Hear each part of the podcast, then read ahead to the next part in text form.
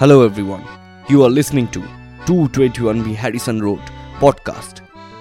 নমস্কার two twenty one Harrison road থেকে বলছি।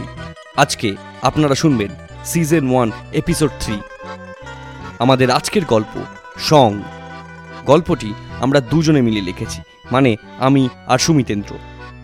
আর আপনারা যদি আমাদের লেটেস্ট গল্পগুলো শুনতে চান তাহলে আমাদের ইউটিউব চ্যানেলটায় ভিজিট করতে পারেন। ইউটিউবে গিয়ে two twenty one B Harrison road search করলে আমাদের লেটেস্ট গল্পগুলো আপনারা পাবেন। এখন আমরা সিজন টু এপিসোড ওয়ানে আছি। আমরা স্টার্ট করছি আমাদের আজকের গল্প season one episode three song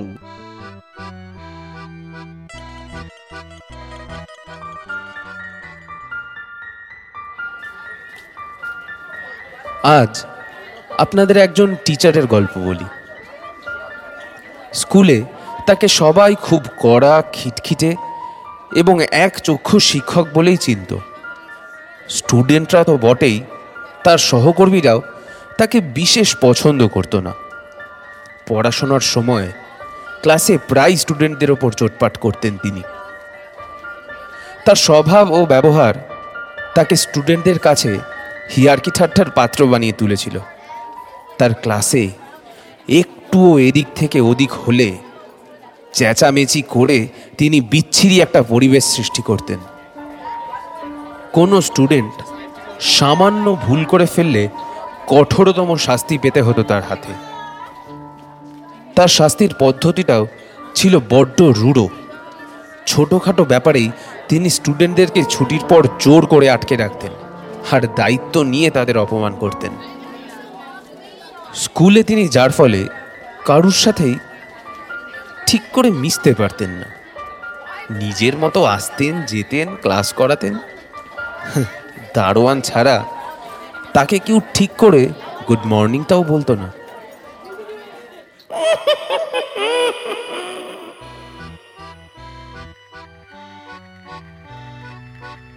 নমস্কার two twenty one B Harrison road থেকে বলছি। আমি প্রত্যয়।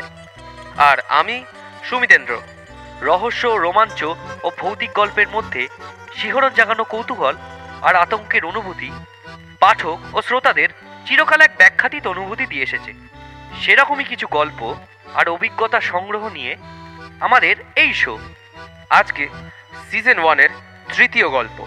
এই সিজনে থাকবে কিছু জায়গা আর ব্লগ থেকে কালেক্ট করা এবং আমাদের নিজেদের লেখা বারোটা থ্রিলিং ছোট গল্প। কিন্তু গল্প শুরু করার আগে নিচের সাবস্ক্রাইব বাটনটাকে প্রেস করে পাশের ঘন্টাটা বাজিয়ে দিন। না হলে বলা তো যায় না, হয়তো জানলা দিয়ে একটা কালো লোমস হাত ঢুকে এসে আপনার ফোনটা নিয়ে কাজটা করে দিল। আজকের গল্পটা আমরা দুজনে মিলেই লিখেছি। এই গল্পটা একটা অনলাইন ব্লগের ক্লাউন কস্টিউম। এই গল্পটা থেকে খানিকটা অনুপ্রাণিত। শুরু হচ্ছে আমাদের প্রথম সিজনের তৃতীয় গল্প। সং।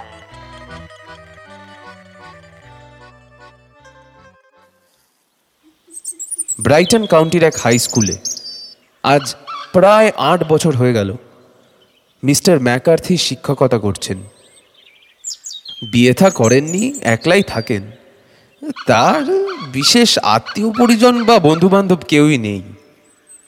মোট কথা ম্যাকার্থি একলা মানুষ। নেহাত পেট চালানোর জন্য স্কুলে পড়াতেন। এর বেশি এই কাজেও তার বিশেষ কোনো আগ্রহ ছিল না। শীতকালের এক রাত, ম্যাকার্থি নিজের ঘরের রেকর্ড প্লেয়ারে বাঘ চালিয়ে অলস চিন্তাভাবনায় ডুবেছিলেন। তার মাথায় যে অন্য মানুষজনদের চিন্তাভাবনা আসে না, তা নয় আসে। তাদের সহজ, সরল, নির্বিকার চলাফেরা, তাদের হাসি খুশি মুখ ম্যাকার্থিকে দেখেও তাদের না দেখার নির্বিকার ভাব। এগুলো মনে পড়তেই ঘেন্নায় তার গাটা গুলিয়ে উঠত। এইরকমই একটা কিছু বিষয় নিয়ে তখন ম্যাকার্থি চিন্তা ভাবনা করছিলেন। আস্তে আস্তে তার মনে রাগ আর ঘৃণা অল্প অল্প করে দানা বাঁধছিল। এই অনুভূতিটা তাকে একটা নেশার মতো টানে। তার ভালো লাগে। একবার একটু অন্যমনস্ক হয়ে বাইরের দিকে তাকাতেই একটা অদ্ভুত জিনিস চোখে পড়ল তার। প্রথমে কিছুতেই তিনি ঠাউর করে উঠতে পারলেন না। তারপর টেবিল থেকে চশমাটা তুলে চোখে দিতেই দেখলেন একটা মূর্তি। রাস্তার কাছে একটা গাছের আড়াল থেকে অদ্ভুত অঙ্গভঙ্গি করে নাচ করছে। চোখ কুচকে ভালো করে তাকালেন ম্যাকার্থি। একটা ক্লাউন। সার্কাসে যেরকম রং বেরঙের পোশাক পরে ওরা খেলা দেখায় ঠিক তেমনই ম্যাকার্থির জন্য সার্কাস শুরু হয়েছে গাছের আড়াল থেকে। প্রথম দিকটায় একটু হাসি পেয়েছিল ম্যাকার্থির, কিন্তু কিছুক্ষণ পরে তিনি যেন একটু অস্বস্তি বোধ করলেন। ঝটপট চেয়ার থেকে উঠে ঘরের পর্দাটা টেনে দিলেন। কে জানে কোন পাগল ভর সন্ধ্যেবেলায় পাগলামি করে বেড়াচ্ছে। পরের দিন স্কুলে। ছাত্রছাত্রীরা যেন তাকে একটু মাত্রাতিরিক্ত বিরক্ত এবং বিদ্রুপ করছিল। অস্বাভাবিক কিছুই নয়, কিন্তু একটু যেন আজ বেশি বাড়াবাড়ি হচ্ছে। যখনই তিনি পেছনে ফিরে বোর্ডে লিখছিলেন, ছাত্রছাত্রীরা একটা অদ্ভুত আওয়াজ করে বারবার তার ধৈর্যের বাঁধ ভাঙার চেষ্টা করছিল। ব্যাপারটা ক্রমে অসহ্য হয়ে উঠছিল। একবার চেয়ারে বসার সময় এক ছাত্র মুখ দিয়ে এমন অশালীন আওয়াজ করল যে গোটা ক্লাস হাসিতে ফেটে পড়ল। ম্যাকার্থির ধৈর্যের বাঁধ ভেঙে গেল, কিন্তু মুখে কিচ্ছু বললেন না তিনি। তার মুখে তার মনের ভাব স্পষ্ট ফুটে উঠেছে তখন। গোটা ক্লাস মুখ টিপে বসে রইল। সেদিন সন্ধ্যাবেলায়, যখন তার চেয়ারে কফি হাতে গান চালিয়ে বই পড়ছিলেন ম্যাকার্থি, তখন বারবার সেদিনকার স্কুলের ঘটনাগুলো মনে করে অন্যমনস্ক হয়ে যাচ্ছিলেন তিনি। আবার সেই রাগ আর ঘেন্না, অল্প অল্প করে দানা বাঁধছিল তার মনে। একবার অন্যমনস্ক হয়ে তার চোখ বাইরে যেতেই আবার ওই ক্লাউনটাকে দেখতে পেলেন। ঠিক একই ভঙ্গিতে গতকালের সন্ধ্যার মতো সে সার্কাস দেখাচ্ছে এবং নাচ করতে করতে ম্যাকার্থির দিকে হাত নাড়ছে যেন তাকে কাছে ডাকছে। এইরূপ প্রদর্শন। কিছুক্ষণ চলার পর ক্লাউনটা হঠাৎ দাঁড়িয়ে পড়ে গাছের আড়াল থেকে। কি একটা বার করল। ম্যাকার্থি পরিষ্কার দেখলেন। জিনিসটা একটা কুড়ুল। অসংলগ্নভাবে হাত পা ছুটতে ছুটতে আর পাগলের মতো হাসতে হাসতে সে কুড়ুলটা তার মাথার ওপর তুলে বন বন করে ঘোরাতে আরম্ভ করল। তার অঙ্গভঙ্গিতে কেমন একটা অদ্ভুত ভাব, যেন মৃগী রোগ হয়েছে। দৃশ্যটা কয়েক সেকেন্ডের মধ্যেই অস্বস্তিকর থেকে একটা পৈশাচিক রূপ ধারণ করল। সঙ্গের হাসিটা আর তখন বিরক্তিকর ভয়ঙ্কর দেখাচ্ছে। ম্যাকার্থির সারা শরীরটা কেঁপে উঠল।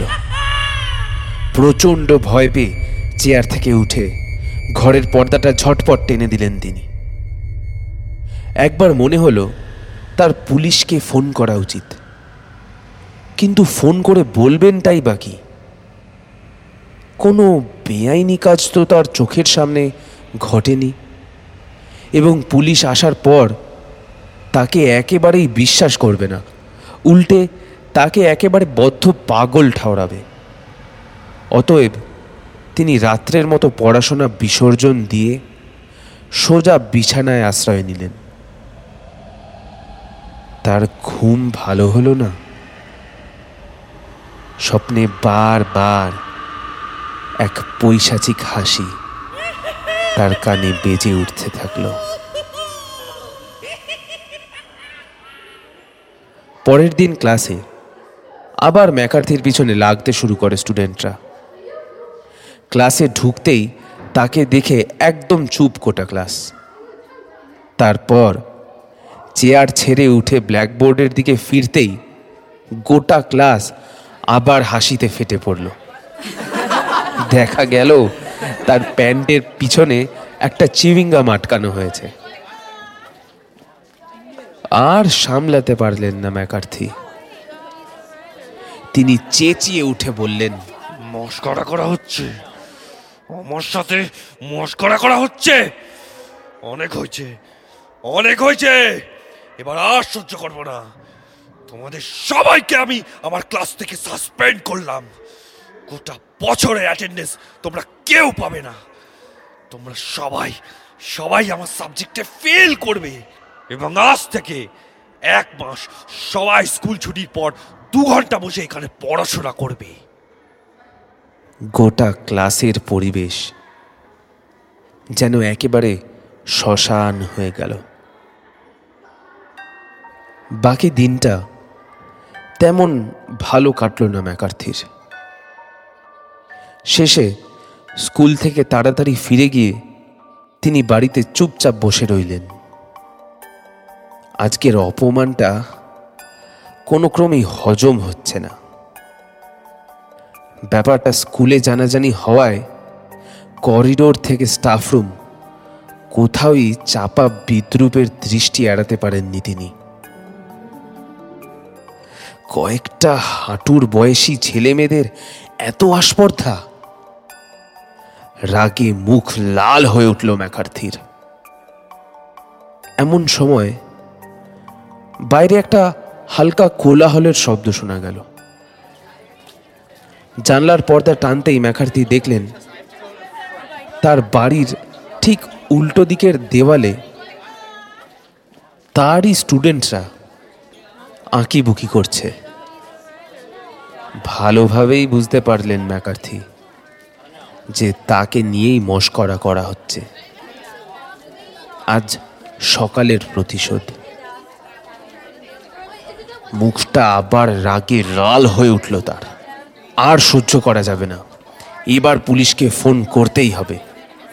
মনস্থির করে তিনি যেই নিজের ফোনটা তুলতে গেছেন, ঠিক তখনই তার নজরে পড়ল গাছের আড়াল থেকে। উকি মারছে।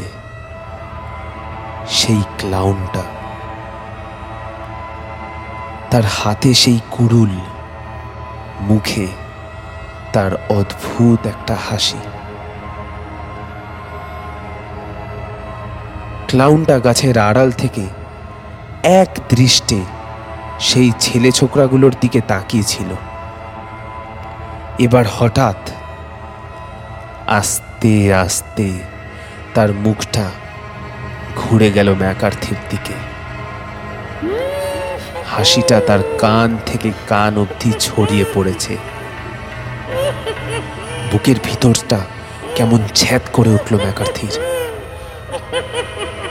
হঠাৎ করে কি যেন একটা আসন্ন বিপদের গন্ধ পেয়ে হাতের বইটা নামিয়ে সদর দরজা খুলে বেরিয়ে এলেন ম্যাকার্থি দরজা থেকে রাস্তার গেট অনেকটা ছুটতে ছুটতে পরিত্রাহী চিৎকার করে উঠলেন। খুন! খুন করে ফেলবে! ও- ও তোমাদেরকে খুন করে ফেলবে! পালাও! পালাও! তোমরা সবাই পালিয়ে যাও! তোমরা তোমরা পালিয়ে যাও! তোমাদের আর রক্ষে নেই! তোমাদের তোমাদের আর রক্ষে নেই! মেন গেট পেরোতে পেরোতে ম্যাকার্থির চোখের সামনে কুড়ুল দিয়ে কুপিয়ে নৃশংসভাবে একের পর এক ছেলেমেয়েগুলো খুন হয়ে গেল। তাদের শরীরের ছিন্ন ভিন্ন অঙ্গ ছড়িয়ে পড়ল আশেপাশে। কালো পিচের রাস্তা এখন ঘন রক্তে ভেসে চকচক করছে। তার মধ্যে ছড়িয়ে ছিটিয়ে পড়ে রয়েছে অঙ্গ প্রত্যঙ্গ বিচ্ছিন্ন দশ বারোটা ছেলেমেয়ের মৃতদেহ। কোনো আর্তনাদার কানে এলো না তার। ছেলে মেয়েগুলোর একজনও কেউ বেঁচে নেই। এই দৃশ্য আর সহ্য করতে না পেরে ম্যাকার্থি চোখ বন্ধ করে দাঁড়িয়ে রইলেন। তার শরীর তখন থরথর করে কাঁপছে। কতক্ষণ এই অবস্থায় দাঁড়িয়েছিলেন তিনি নিজেও জানেন না। কিন্তু পুলিশের গাড়ির সাইরেনের আওয়াজ আসতেই ম্যাকার্থি চোখ খুললেন। দুটো পুলিশ তার দিকে বন্দুক তাক করে দাঁড়িয়ে আছে। আস্তে আস্তে হাত ওপরে তুলুন। হাত ওপরে তুলুন। ইউ আর আন্ডার অ্যারেস্ট হাত উপরে তুলতে গিয়ে পুলিশের গাড়ির হলদে হেডলাইটের আলোয় ম্যাকার্থি দেখলেন তারই হাতে ঝুলছে সেই রক্ত মাখা কুরুল তার পরনে সেই সঙের সাজ।